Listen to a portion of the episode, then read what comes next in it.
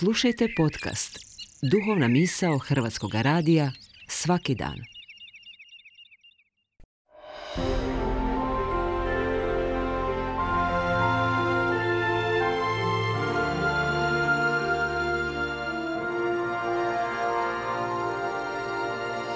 Duhovna misao. Urednica je Blaženka Jančić.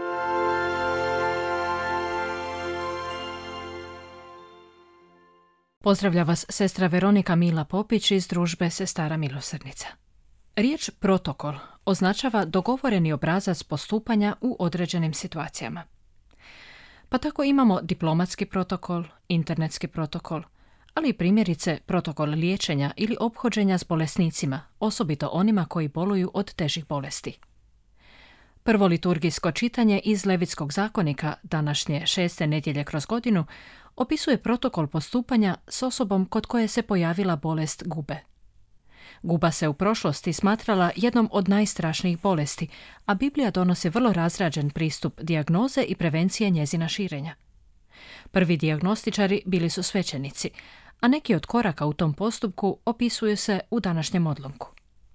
Na primjer, protokol nalaže da se, nakon primjećenih prvih znakova bolesti, zaražena osoba dovede svećeniku. Potom, njezin vanjski izgled mora upućivati na bolest. Bolesnik nosi rasparanu odjeću, kosa mu je raščupana, a mora i glasno upozoravati da je bolestan, vičući nečist. Protjeran je izvan mjesta stanovanja. U bolesti mora biti sam.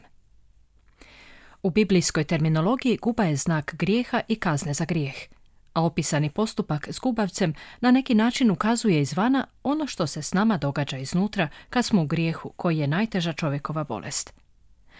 Znamo, grijeh registrira savjest, prisutni Bog u nama. O savjesti najviše ovisi tvoj fizički i psihički život.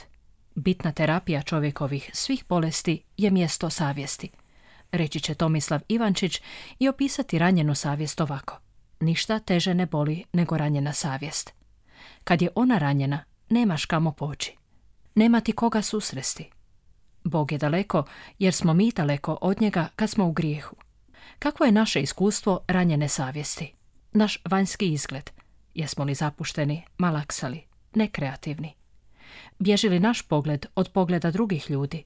Potom glasno upozoravanje na našu bolest. To su naše negativne riječi i dijela, jer kad smo u grijehu, drugi su nam kao prijetnja. Stoga nas svi izbjegavaju i tako smo sami po sebi udaljeni iz tabora svoje zajednice. No Isus je tu. Došao je spasiti sve nas grešnike, ranjenike, bolesnike. Današnji odlomak Evanđelja po Mateju donosi opis čudesnog ozdravljenja gubavca. Nakon vjerojatno dugotrajnog iskustva života na margini, gubavac je ipak ugledao svjetlo, istinu, Isusa. S te margine, iz težine iskustva samoće, dna i odbačenosti, on dolazi Isusu. Prepoznao ga je i prišao mu s vjerom, izgovarajući riječe koje su Isusa ganule. Ako hoćeš, možeš me očistiti. Ispružena Isusova ruka koja je dotakla zaraženoga, taj dodir zdravlja i snažne njegove riječi, hoću, budi čist, vratile su život gubavome bolesniku. Isus Krist jedini ima moć nad zlom, bolešću, smrću, prirodom. Ovo čudo to pokazuje, a nama donosi protokol povratka dobru i zdravlju. Onda kad smo mi gubavi, raščupani, osamljeni, jadni. Protokol je sljedeći. Čeznuti za zdravljem, prepoznati istinu Isusa Krista, pokajati se, oprostiti drugima, moliti druge za oproštenje, živjeti Isusove riječi. I guba se čisti, naša savjest se čisti, zdravi smo. I zato mu recimo, ako hoćeš, gospodine Isuse, možeš me očistiti.